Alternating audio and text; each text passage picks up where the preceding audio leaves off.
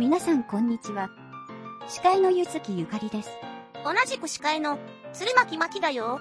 このラジオは、私たちが最近気になっているゲームや作品などを紹介していく番組となっております。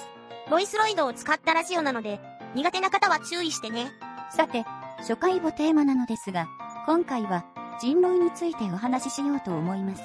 人狼って、あんまりよく知らないんだけど、なんだか難しそうじゃない？意外と難しそうなイメージを持っている方が多いみたいですが、そんなことありませんよ。今回は、敷居が高い、難しそうと思っている方の人狼のイメージを変えていけたらなと思います。人狼って、嘘をついて相手を騙すってのは聞いたことあるんだけど、そこんところどうなの？そうですね。嘘をつき、相手を説得させることが重要なゲームとなってきます。じゃあ私みたいに、嘘をつくのが上手い人向けのゲームだね。何を言ってるのですか、マキさん。マキさんの嘘はいつもバレバレですよ。私が冷蔵庫に残しておいたケーキを食べたのも、マキさんでしょ？わ、私じゃないよ。ほらマキさんじゃないですか。なんでわかるの？動揺しすぎなんですよ。マキさんみたいな人は、上達するまで時間がかかるかもしれませんね。では、具体的にゲームの説明をしていきましょう。人狼とは、村人サイドと人狼サイドに分かれて戦う、心理ゲームになっています。平和な村に、人狼が紛れ込み、毎晩村人を一人ずつ殺してしまうので、話し合いをして人狼を見つけ、処刑していくことでゲームを進行していきます。じゃあ村人サイドは、人狼を全滅させたら勝ちになるの？そういうことになりますね。逆に人狼サイドは、村人サイドと同数になれば勝ちとなります。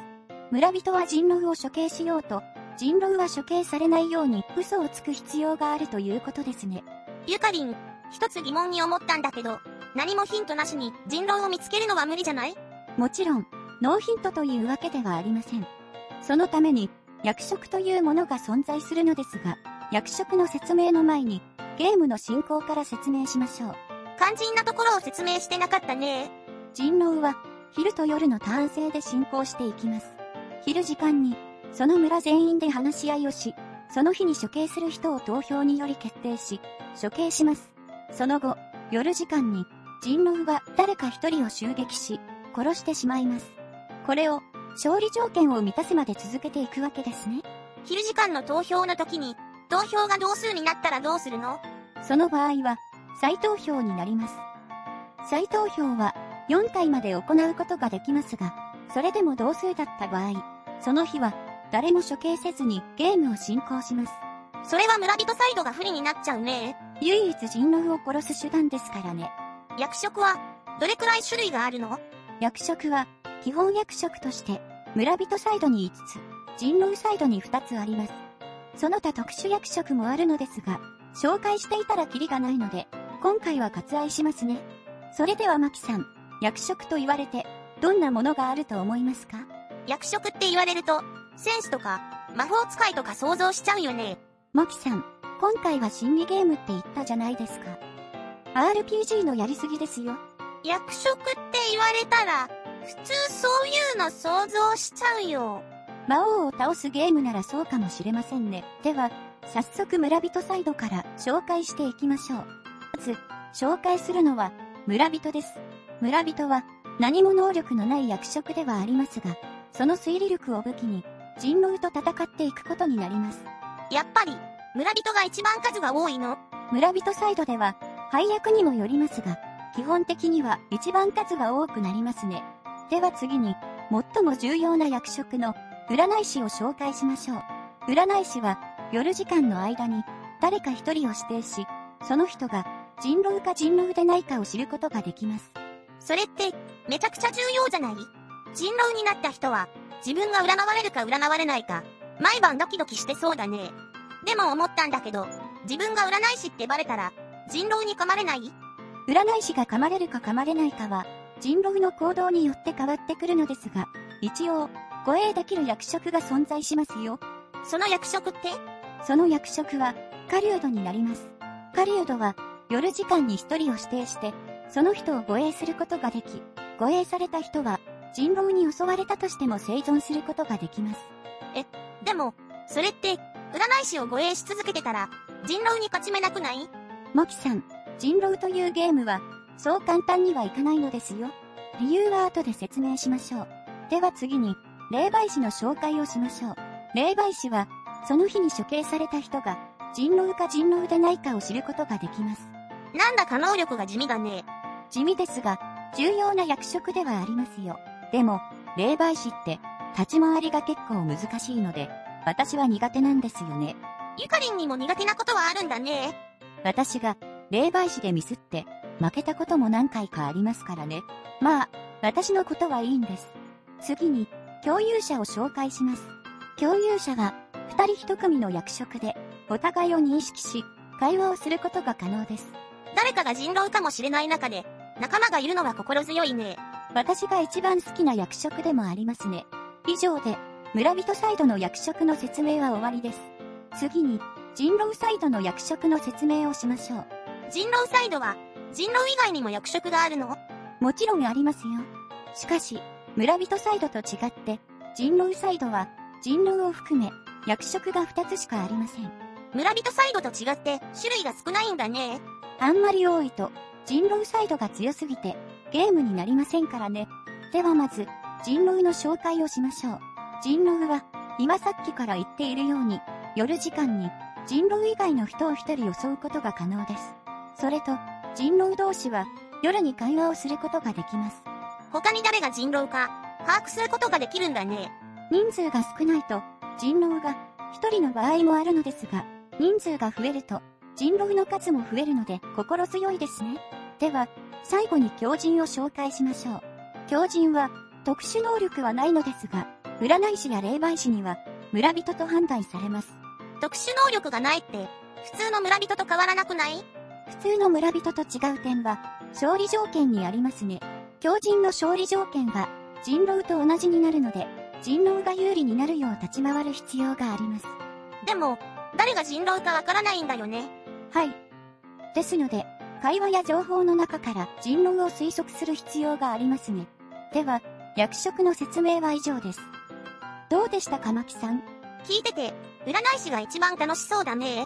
誰が人狼か、わかるのは占い師だけだし、重要な役職だから、やりがいがありそう。占い師の立ち回りで、村の命運が決まってくると言っても過言ではないので、初心者には難しいかもしれませんね。ところでゆかりん、役職はわかったんだけど、人狼サイドはどう戦えばいいの？人狼サイドは、人数にもよるのですが、基本的には、他の役職を語ります。役職を語る？役職を語るとは、他の役職のふりをすることですね。例えばよくあるのが、占い師を語ったり、霊媒師を語ったりなどしますね。でも、本物の占い師や霊媒師にバレない？もちろんバレますよ。しかし、他の村人から見たら、どっちが本物の占い師や霊媒師かわかりませんよね。人狼陣営の基本として、他の役職を語り、その語った役職を完璧に演じきって、他の村人に信用してもらう必要があります。つまり、完璧な嘘をつく必要があるわけだね。人狼は、誰が人狼か把握してるから、占い師や霊媒師を語るのは簡単そうだね。逆に狂人は、誰が人狼かわかんないから、完全に運になっちゃわない？そうですね。狂人が他の役職を語る場合、矛盾が起きることが多いです。しかし狂人は村人の推理を混乱させることが主な仕事です。なので、他の役職をどんどん語り、村人を混乱させていきましょう。なんだか狂人は、自由に暴れられて楽しそうだね。やってて楽しい役職ではありますね。ではマキさん、ゲームの進行、役職と説明しましたが、あと一つ覚えることがあります。ルールも意外と難しくないし、まだまだ覚えられるよ。あら頼もしいですね。では、最後に専門用語を覚えていただきましょう。最後に難しそうなのが来たね。専門用語といっても、5つぐらい覚えていただければ、初心者の方は大丈夫ですよ。5つぐらいなら、なんとかなりそう。この5つは、ほぼ毎回人狼で使われるので、しっかり覚えてくださいね。では、最初に、釣りを覚えましょう。それはフィッシングの釣りではないんだよね。当たり前です。釣りとは、投票によって処刑することですね。処刑だと長いから、略されたのかな？文字数的にはあんまり減ってませんが、皆さん使っているので、マキさんも使ってくださいね。では次に、CO を紹介します。CO とは、カミングアウトの略で、自分の役職を公表することです。CO は、どういう使い方をするの？例えば、占いしようや、霊媒しよう、といった使い方をします。これは、教えてもらわないとわからないね。しようは、頻繁に使われるので、しっかり覚えましょう。では、次に、白と黒を紹介します。それはなんとなくわかるよ。白は村人で、黒は人狼だね。そんな感じですね。黒は人狼、白は人狼以外と覚えておいてください。ってことは狂人は白なの？狂人は白になりますね。黒と白は、主に、占いの結果、霊媒師の結果の時に使われるので、狂人が、黒か白か混乱しないようにしてくださいね。では次に、ローラーを紹介します。ローラー？なんだかスプラトゥーンに出てきそうだね。ダイナモは許しません。ダイナモに恨みでもあるの？何回殺されたことやら。そんなことはいいんです。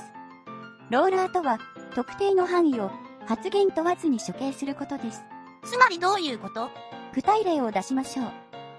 例えば、占い師が3人出た場合、本物の占い師は1人しかいませんよね。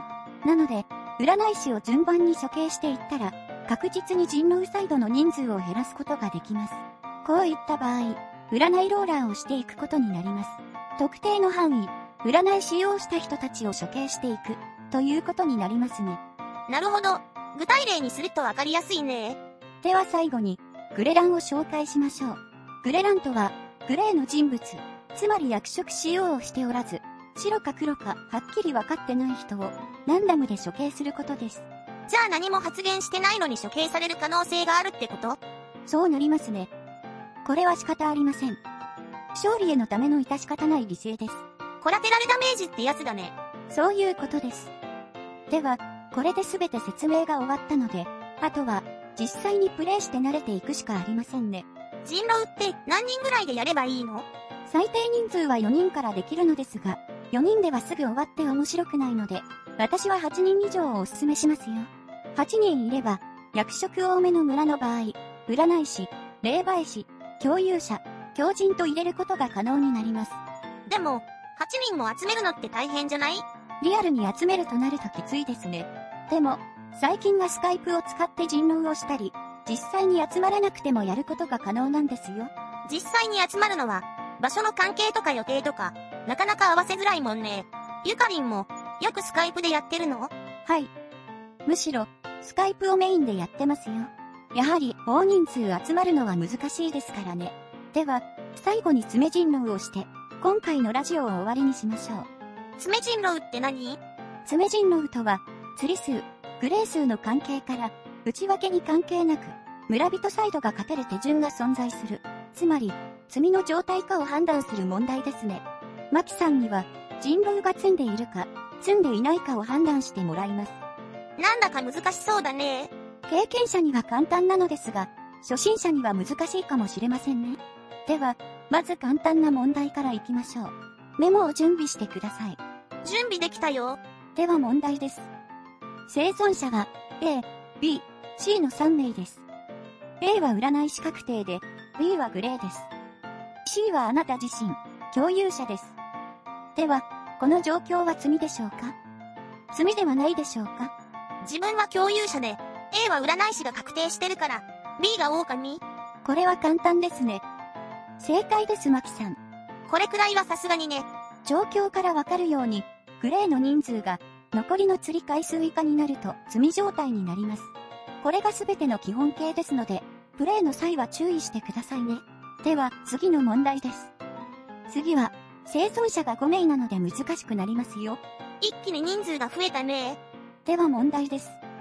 生存者は A、B、C、T、E の5名です。狼は残り1人。A は占い師確定で、B、C、T はグレーです。E はあなた自身で、狩人の確定が出ています。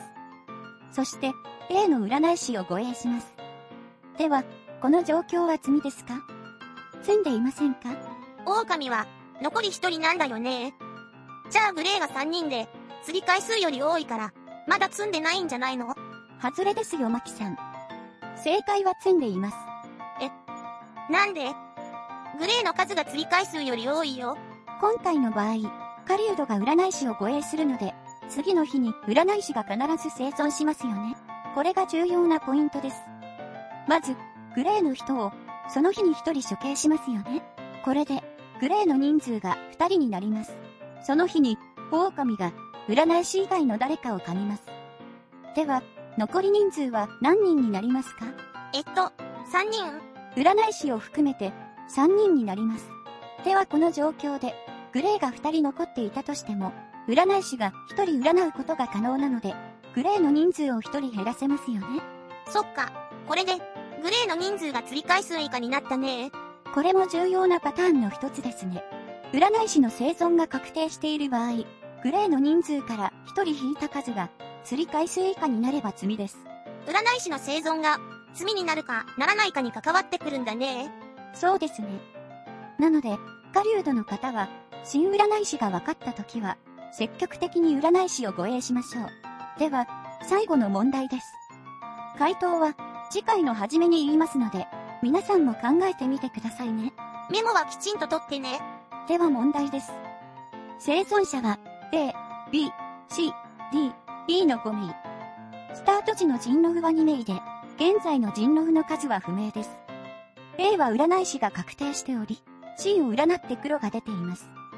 B は霊媒師ですが、確定はしておらず、グレランで釣った人が黒と言っており、現在の人狼の数は1人と言っています。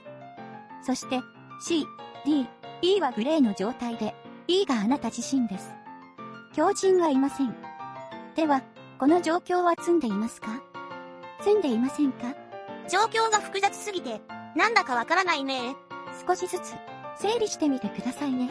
回答は、次回の冒頭にしますので、そこで答え合わせしてみてくださいね。それでは皆さん、ご視聴、ありがとうございました。またお暇がありましたら、次回もどうぞよろしくお願いします。よろしくお願いします。